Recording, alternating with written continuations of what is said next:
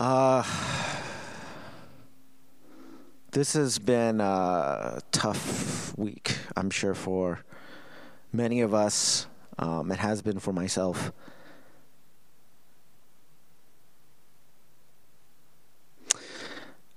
I mean, there's so much I can talk about right now.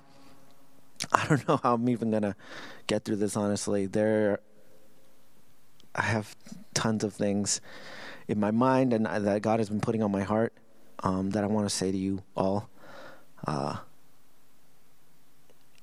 the state of our world right now, I think for some of us we don't feel it yet. Uh, I know that's the case for many of us. Uh, but all of us are facing very challenging times. I think jobless claims are up to like 40 million. I think the real number is somewhere around 40 million. Um, there's obviously still a global pandemic going around, going on in the whole world. And some countries are reclosing even after they reopened. And people are losing jobs, people are losing businesses, and now not only because of that, but because of these tragic events that have taken place recently, particularly this past week, the video of George Floyd that came out, and there are riots going on probably right now.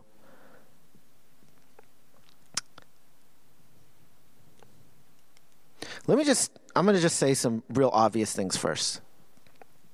Because before I even get into it, I just want to say some things, get out of the way. Racism is sin and it is evil. And I know for that for most of us, that's probably ludicrous even to have to say it's it's probably ridiculous that I would even have to say that.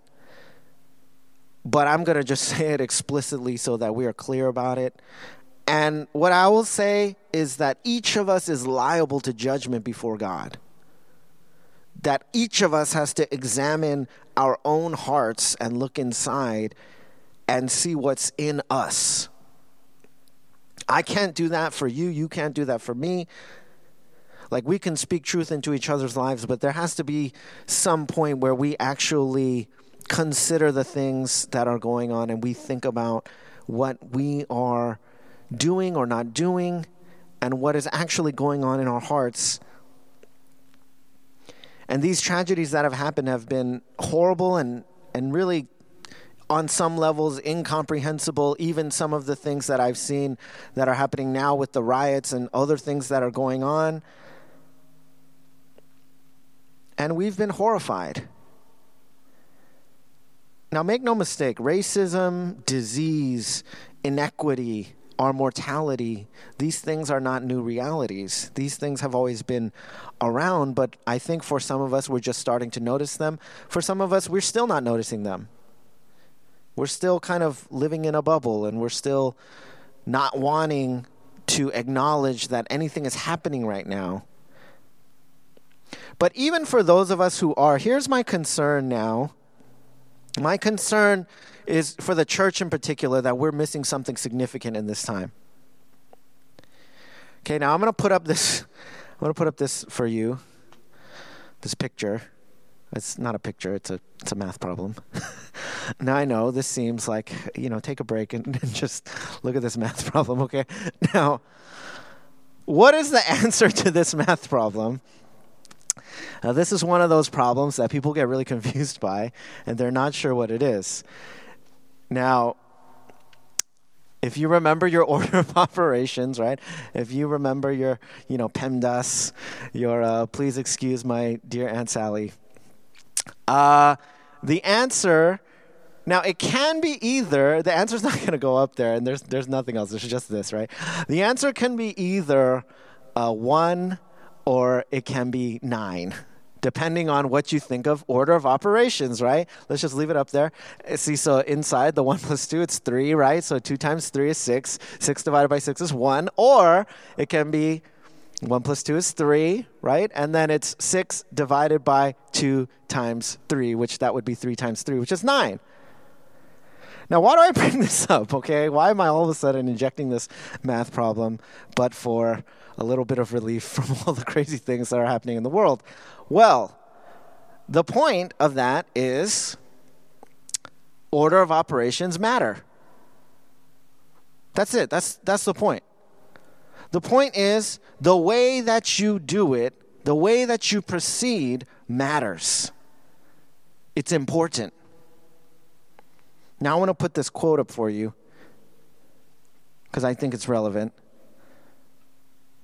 Lack of interest in mission is not fundamentally caused by the absence of compassion or commitment or by the lack of information or exhortation. And lack of interest in mission is not remedied by more shocking statistics, more gruesome stories, or more emotionally manipulative commands to obedience. It's best remedied by intensifying people's passion for Christ so that the passions of his heart become the passions that propel our hearts. Mission must never have first place in the church's life. The church is to have but one Lord, one passion, the one in whom all the fullness of God dwells, who has reconciled all things to himself. If the church today is in need of a conversion, it is always and only to Jesus Christ. We must say an emphatic no to the lesser gods who clamor for our allegiance, and a living and joyous yes to the one in whom all creation is summed up. Leave it up, leave it up. Now, when it says the word mission, okay, you can substitute that really for anything Christian. Okay, mission can't be first place in the church's life. Service can't be first place in the church's life. Social justice can't be first place in the church's life. Jesus must be first place in the church's life. Okay, you can take it down. Now, because this is my concern. Sorry, I'm like commanding Isaac over here like because we don't we don't rehearse this, you know, so he doesn't know. Um, because that's the thing, right?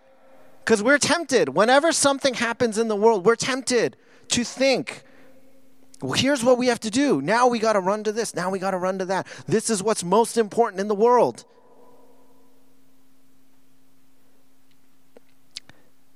My goal in the message today is to convince you that what we need to run to is delight in Christ. That's what all of this is a sign of. That's what all of this is pointing us toward. Okay? Not to run to this or to run to that other thing. Now, I will address those things. I will address why this matters most, why this is the most important thing, and all of those things, of course, also matter. I will never say that mission doesn't matter or, or service doesn't matter or social justice doesn't matter. Of course not. Of course, those things matter. But unless we have first run to Christ, we're not going to do it right.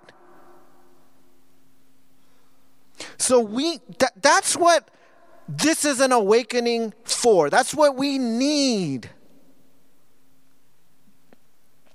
So my goal today is to convince you that that is what we need and and you know, hopefully, I'm praying and hoping that by the work of the Holy Spirit, that is what we will do. And so if you guys have your Bibles, let's go ahead and open them up to 1 Corinthians chapter 10. 1 Corinthians 10, 31 through verse 11. I mean, chapter 11, verse 1.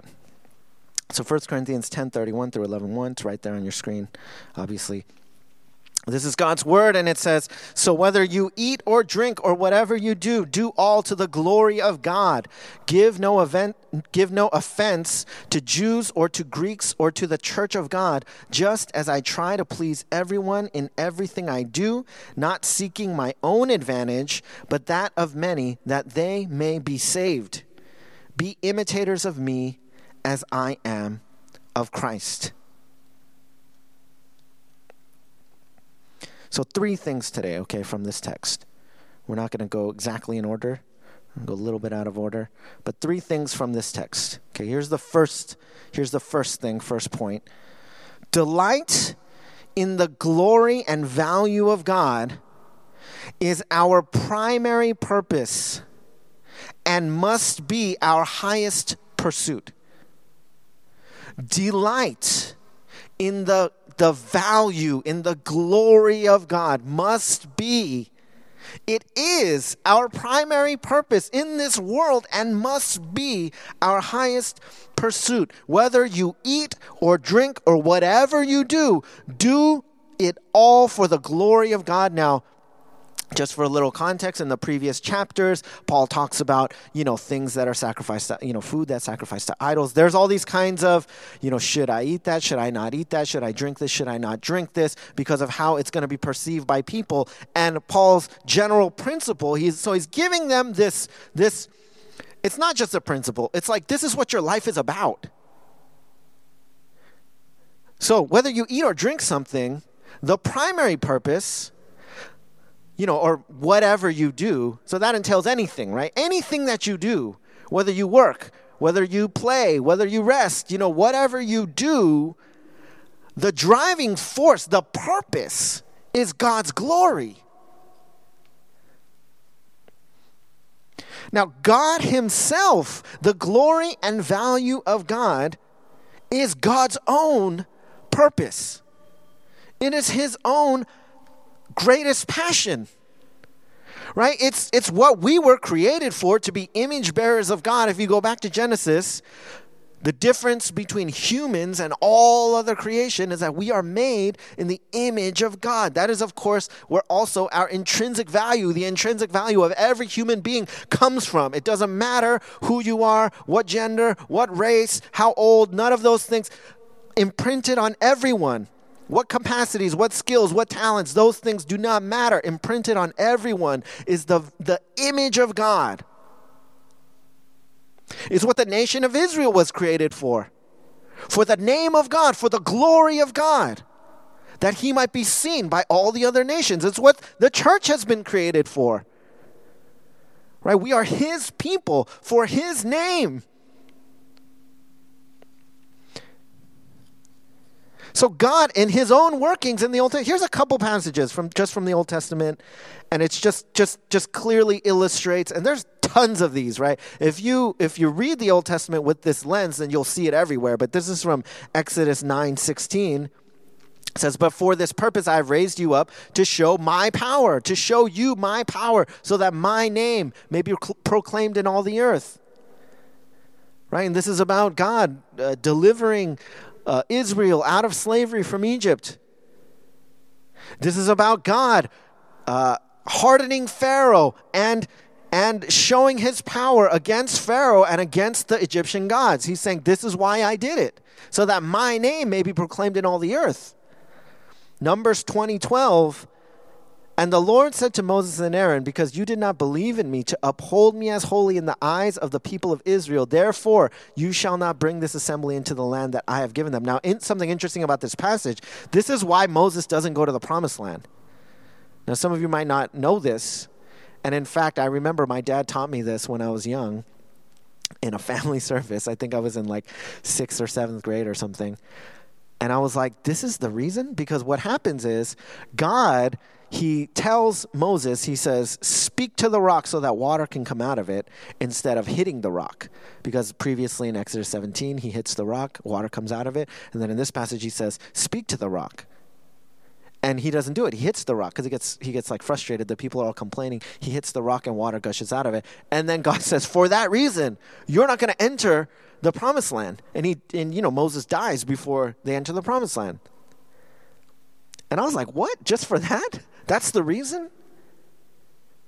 But this is how much God's glory matters to him. You did not believe in me to uphold me as holy in the eyes of the people of Israel.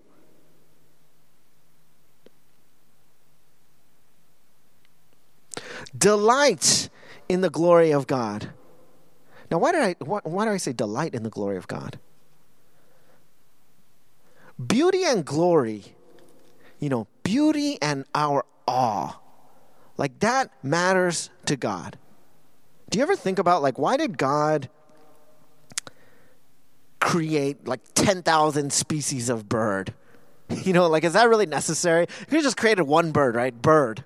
Like there's bird, there's dog, right? There's cat. Like why are there all these different species? Why are there 33,000 different kinds of fish? Why are there 400,000 different kinds of flowers? Why is that? 2,000 types of fruit. There could just be fruit, right? There could have just been fruit on every tree in the Garden of Eden. But no, there's all these different kinds. There's all these different animals. There's all this difference in creation, topography, geography, the stars, the moon, the sun, the galaxies that we are still only barely observing.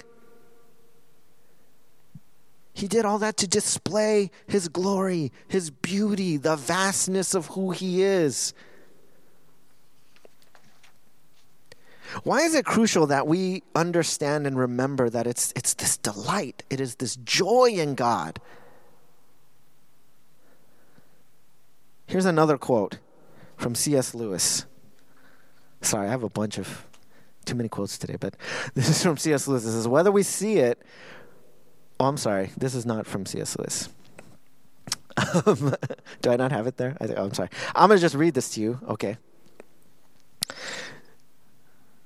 It says, Indeed, if we consider the unblushing promises of reward and the staggering nature of the rewards promised in the Gospels, it would seem that our Lord finds our desires not too strong, but too weak. We are half hearted creatures, fooling about with drink and sex and ambition when infinite joy is offered us, like an ignorant child who wants to go on making mud pies in a slum because he cannot imagine what is meant by the offer of a holiday at the sea. We are far too easily pleased. He says the problem with us like, if God is this glorious, here's the question why don't we find him glorious? Why don't we find him amazing? Why don't we delight ourselves in him? And the problem with us is not that we are too, and this is how John Piper would put it, not that we are too hedonistic, but it is that we are not hedonistic enough. You know, hedonistic, hedonism is kind of the philosophy to live for pleasure and he's saying the problem is not that we are too pleasure seeking, the problem is we are not pleasure seeking enough. That we care too little about the depth of joy and delight that we have in our lives. He's out to give us deep joy and satisfaction, and yet we are not seeking it. Right? Psalm 37 4 says, Delight yourself in the Lord, and he will give you the desires of your heart. That's what God wants for us. Church, at the heart of, of who we are, at the heart of our purpose in this world, what we should care about, which we should be about, is making much of Christ. Like, desiring to make much of God, that doesn't mean to make him more glorious, but to show him as to display him in all his glory, such that everything we have, our every influence, our position, our, our power, our resources, that that would all be leveraged to that end. That's our purpose in life.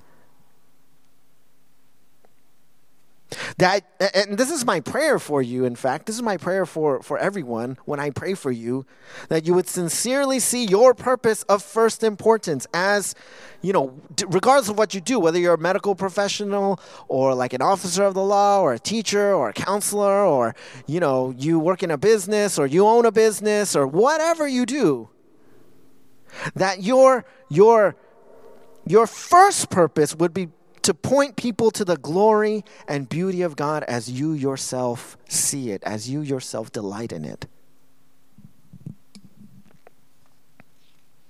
Because if God is indeed glorious and beautiful to you, both your labor and your leisure will be more purposeful, your words and actions will be more intentional, your work will be more professional and excellent, and your worship will be far more powerful and satisfying.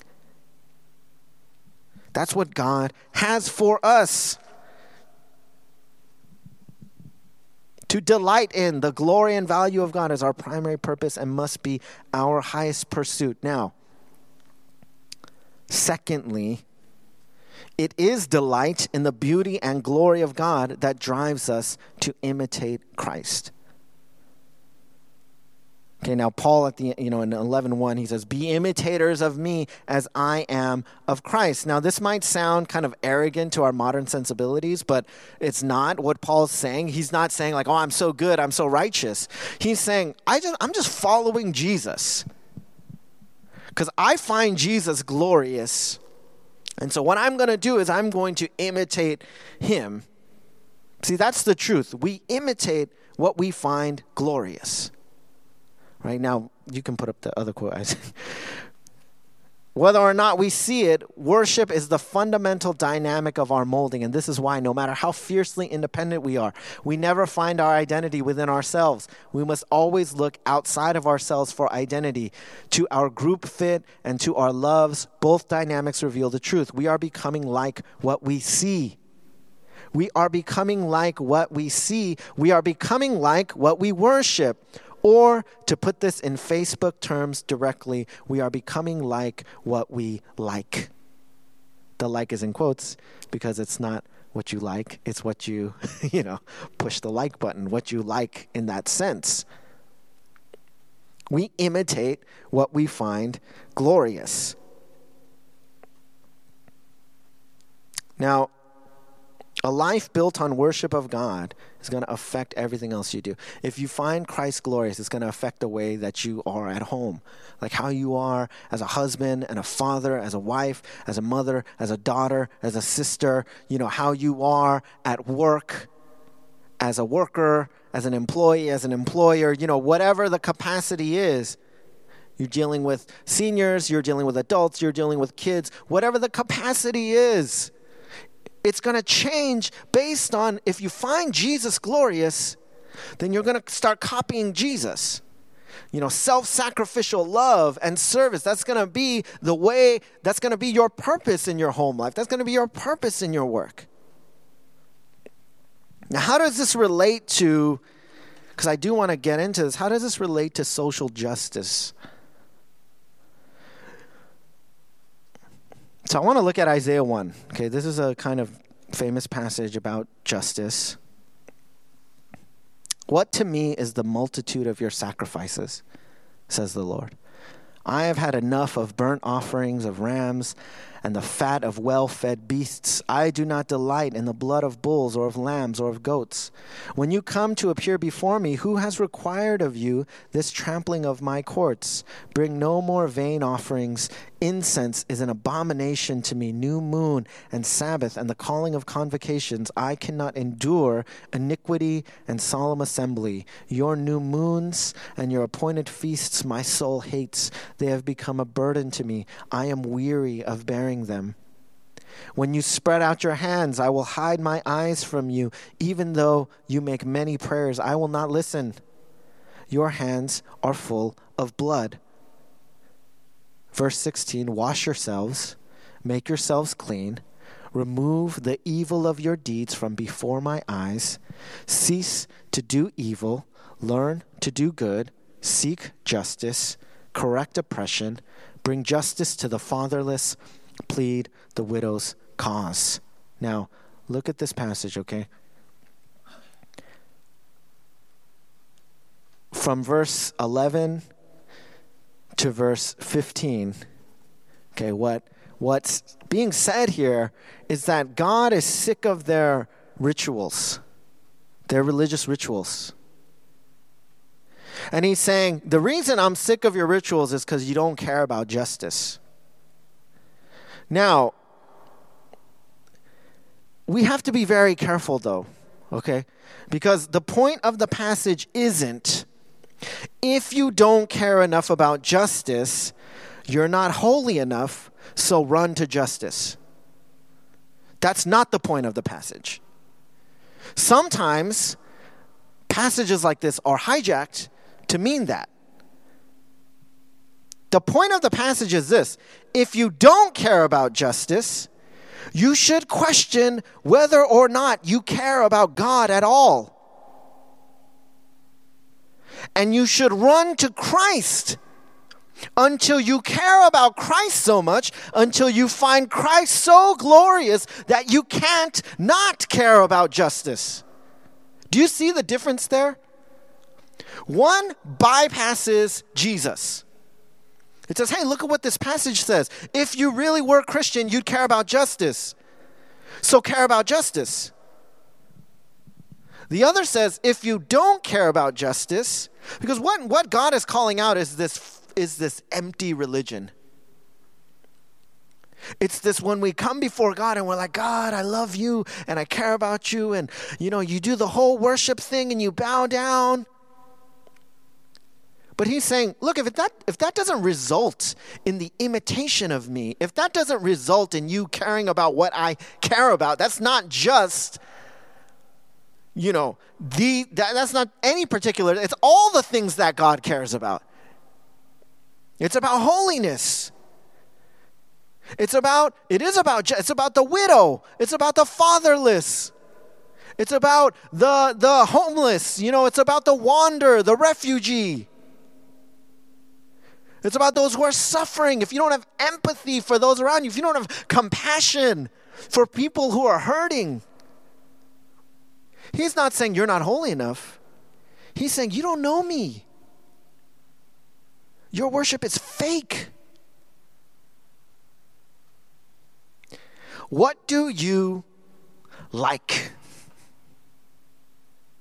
Have you ever done this? Have you ever actually gone through your your like your posts or your feeds like actually gone through it and you know you can check like the things that you've liked or the things that you've hearted on Instagram. What, what do you call that? Is that a like also? I don't know what it's. Whatever it is, right? You know, have you have you gone through that and actually looked at it? Try it sometime. I actually did it recently. Read through them one by one. Look at them. See where your heart is. Like, imagine I gave you $1,000 every day, $7,000 a week, right? Tax free, liquid cash. Uh, you had to use it every week or it disappears. What would you spend your money on? Uh, probably food and drink, probably gas, probably you know necessities. You have these things. Okay, yeah, you spend some on that. Probably at least at least seven hundred a week for offering, right? Yeah, sure. You know, thank you, generous. Uh, you know, so you got that. Now, what are you going to spend the rest of it on, though? What would you do? I don't. I don't know. What would you do? Seven thousand dollars a week. What is that? Twenty-eight thousand dollars a month. Now, what if I told you that the way you spend that $1,000 a day reveals the truth of your heart? Because we have roughly a thousand waking minutes per day. And time is much more valuable than money. What do you do with yours? How much of that, how much of your thousand minutes are, sent, are spent seeking God, glorifying God, imitating God, whether explicitly or implicitly, giving direct honor or inspired by and driven by the glory of God. I know I'm just I'm just throwing the word at you, but I'm going to just keep doing it. This is Isaiah 44. Isaiah 44:12. The ironsmith takes a cutting tool and works it over the coals. He fashions it with hammers and works it with his strong arm. He becomes hungry and his strength fails. He drinks no water and is faint. The carpenter stretches a line, he marks it out with a pencil, he shapes it with planes and marks it with a compass. He shapes it down to the figure of a man, with the beauty of a man to dwell in a house. He cuts down cedars, or he chooses a cypress tree or an oak, and lets it grow strong among the trees of the forest. He plants a cedar, and the rain nourishes it. Then it becomes fuel for a man. He takes part of it and warms himself. He kindles a fire and breaks bread, and he makes a god and worships it. He makes an idol and falls down before, before it. Half of it he burns in the fire. Over the half he eats meat. He roasts it and is satisfied. Also, he warms himself and says, Aha, I am warm. I have seen the fire. And the rest of it he makes into a god, his idol, and falls down to it and worships it. He prays to it and says, Deliver me, for you are my God. Like, look at this. Do you know what this is talking about? It's talking about how a man makes an idol. And it's pointing out how stupid this is. How stupid it is to make an idol with your own hands and then worship it. A created thing. Let's, let's read on the rest of the passage, verse 18. Says, They know not, nor do they discern, for he has shut their eyes so they cannot see, and their hearts so they cannot understand. No one considers, there's nor is there knowledge or discernment to say, Half of it I burned in the fire, and I also baked bread on its coals. I roasted meat and have eaten, and shall I make the rest of it an abomination? Shall I fall down before a block of wood? He feeds on ashes. A deluded heart has led him astray, and he cannot deliver himself or say, Is there not a lie in my right hand? Do you understand what he's saying? He's saying, It's so stupid, this idolatry that half of this stuff he's just using as part of his life. He's burning it for firewood and with the same material that he's using to burn uh, for firewood to keep warm and also to bake bread, part of it, he takes the same material, that wood, and then makes an idol out of it and then worships it like a god. And he's saying, that's so stupid. The worship we waste on the idols we create is keeping us fools and making us slaves. We imitate, we live for what we worship, what we treasure, what we trust in to save us. If you believe entertainment will save you, will make your life worthwhile, worth living, if it's what you look forward to, you will find that that's what you're liking, that's what you're posting, that's what you're watching, that's what you're paying attention to, that's what you watch videos about. You watch videos about the things that you watch videos of. And then you'll react to people reacting to videos of people reacting to other stuff. That's like what YouTube is now. It's so dumb. If you believe the government will save you, you will become incredible incredibly political and you will parrot the phrases of the right or the left. You will use their terminology. You will talk about their narrative. Entertainment's not going to save you. The government is not going to save you. I don't care if it's the perfect conservative or liberal politician. I don't care if they're Christian and you know they're socially aware and they're this gospel person. It's a you know woman of color who's going to like do the exact thing that you want. It doesn't matter. They're not going to save you, not because they're bad or corrupt, not because the system is broken, even though I think there's evidence for those things. The reason they're not going to save you is because they can't save you. They do not have the capacity to save you. They were never given that by God. Your savings will not save you. Job security will not save you. Stimulus will not save you. Endless streams of entertainment are not going to save you. Being single is not going to save you. Being married is not going to save you. Being a parent is not going to save you. Health will not save you. Medicine will not save you. A house won't save you. A car won't save you. No possession will save you. They won't save you because they can't save you. And you'll say to me, Well, I don't trust the government to save me. I don't trust a job. I don't trust money. I don't trust status. I don't trust the approval of people to save me. Maybe. Maybe not. Here's how you know. Where does the best of your time go? Where does the first of your money go? Where does the strongest of your efforts go? Your passion, your conviction, including your posts and your likes. When you lie in bed at night, where do your thoughts go? Because wherever they go, that's where your hope is. That's where salvation lies for you. If you trust Jesus, if you find him glorious, if you want to imitate him, then the best of your efforts, your resources, your hope will go to him and his cause.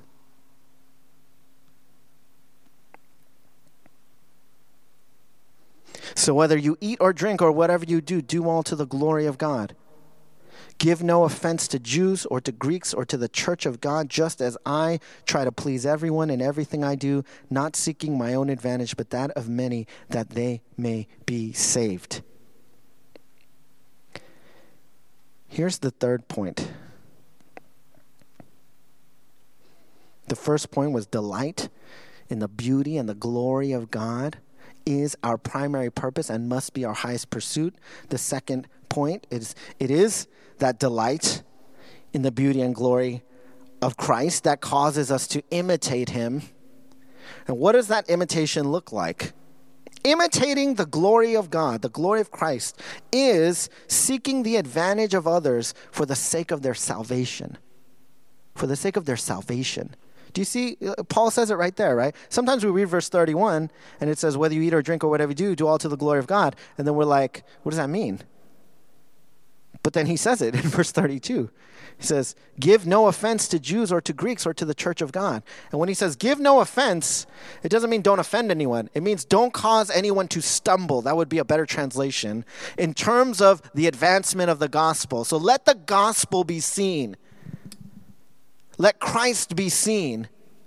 And do not put any stumbling block in their way from them getting at that, from them being able to see that. Do not seek your own advantage, but that of many, that they may be saved. People don't like the word salvation anymore. We love to talk about the grace of God, the forgiveness of God, but people don't like salvation. Satan must love it when we commodify the gospel as if it's a great product and not something we desperately need to rescue us from hell, from the judgment of God. Not only because it makes it less urgent, not only because it lets people put it down here on the side and not think about it for a while and think, well, I got, I got time. Just, do I really, you know, do I want Jesus or not? As if he is some product that we can just pick up, you know, when we feel like it But Satan must love it because it makes it seem like we don't desperately need Jesus.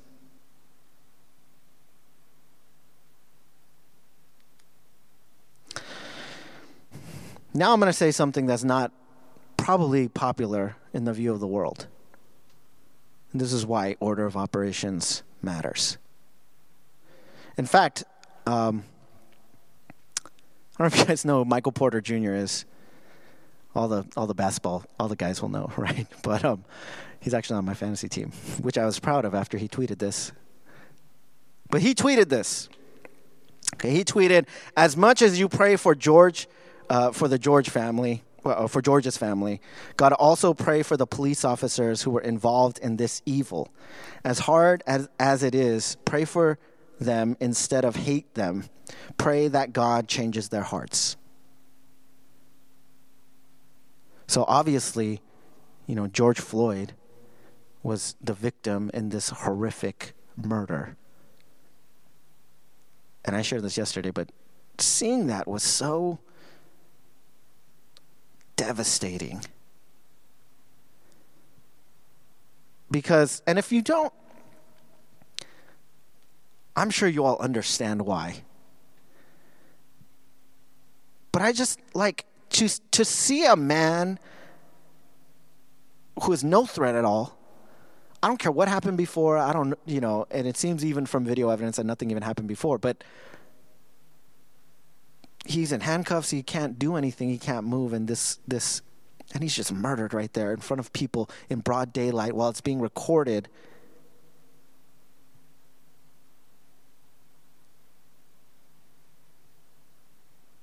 And I totally get, you know, I certainly don't condone rioting and, and these things, but I get the frustration and the outrage.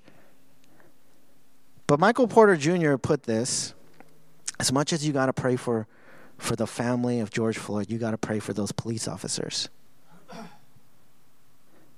And here's what how people responded. There's tons of criticism he received for this. Now, Mike Porter Jr. is a Christian, and he received a ton of criticism. He said, For 400 years, we've been talking about pray for him. Nah, the time for praying is over, and I'm a Christian, but this has nothing to do with religion. It's about right and wrong. Somebody else put, I don't know who you are. I guess this person didn't even know who Michael Porter Jr. was. But uh, I'm not praying for those police officers. At least they get to go home to their families every day with some expletives. Uh, while George family has to prepare for his funeral, hatred in those officers' hearts is why he's dead. So spare me, please.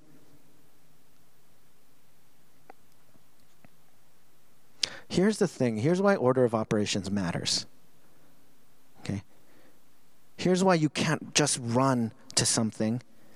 And the point of all this chaos for us, if you're a believer, okay, if you really believe in Jesus, if you really believe in the gospel, Here's the thing Jesus didn't just die for George Floyd,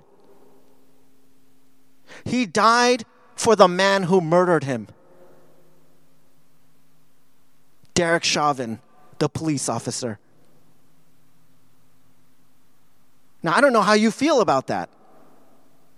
Something about that seems wrong to me. Like, what? But that's the truth, that's the gospel. All of us, see, before one another, uh, and, and, and what, you know, about this man, okay, let me just be clear. I hope Derek Chauvin goes to jail. I hope the full weight of the law comes on him and he faces the consequences for his crime. But I am not arbiter. I am not the moral arbiter of the world nor is any man here, nor is any woman here. None of us are.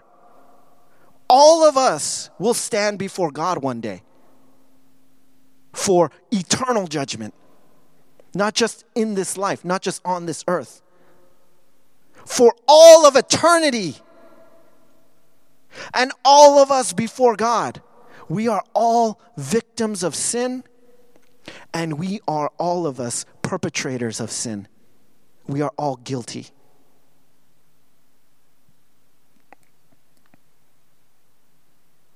The good news is that all of us have access to grace and forgiveness because Jesus died for all of us. The best of us, the worst of us. No matter, the good news about that is no matter where you're at in your life, because I don't I, look, I don't want you to be suddenly blamed and shamed into what is perceived by the culture as moral. I want you to be able to see the beauty and the glory of the grace and the righteousness and the holiness of God in Jesus Christ.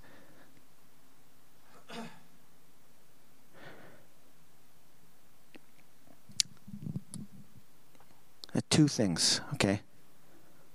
In closing. One, don't you ever devalue that. That gospel.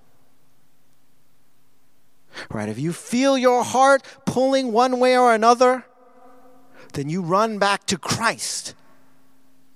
If you if the things going on in the world are not affecting you right now, and you feel like, oh, well, you know, it's business as usual, Things aren't that different, they've always been bad.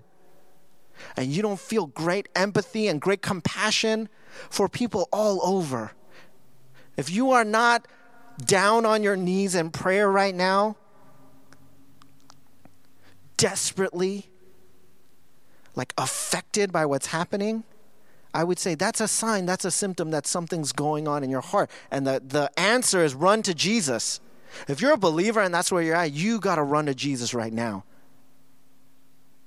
You have to remember the promises of God. You got to remember who God is and what God cares about and what He has for you the glory and the delight and the joy and the power and the hope, even in the midst of incredible sorrow and grief.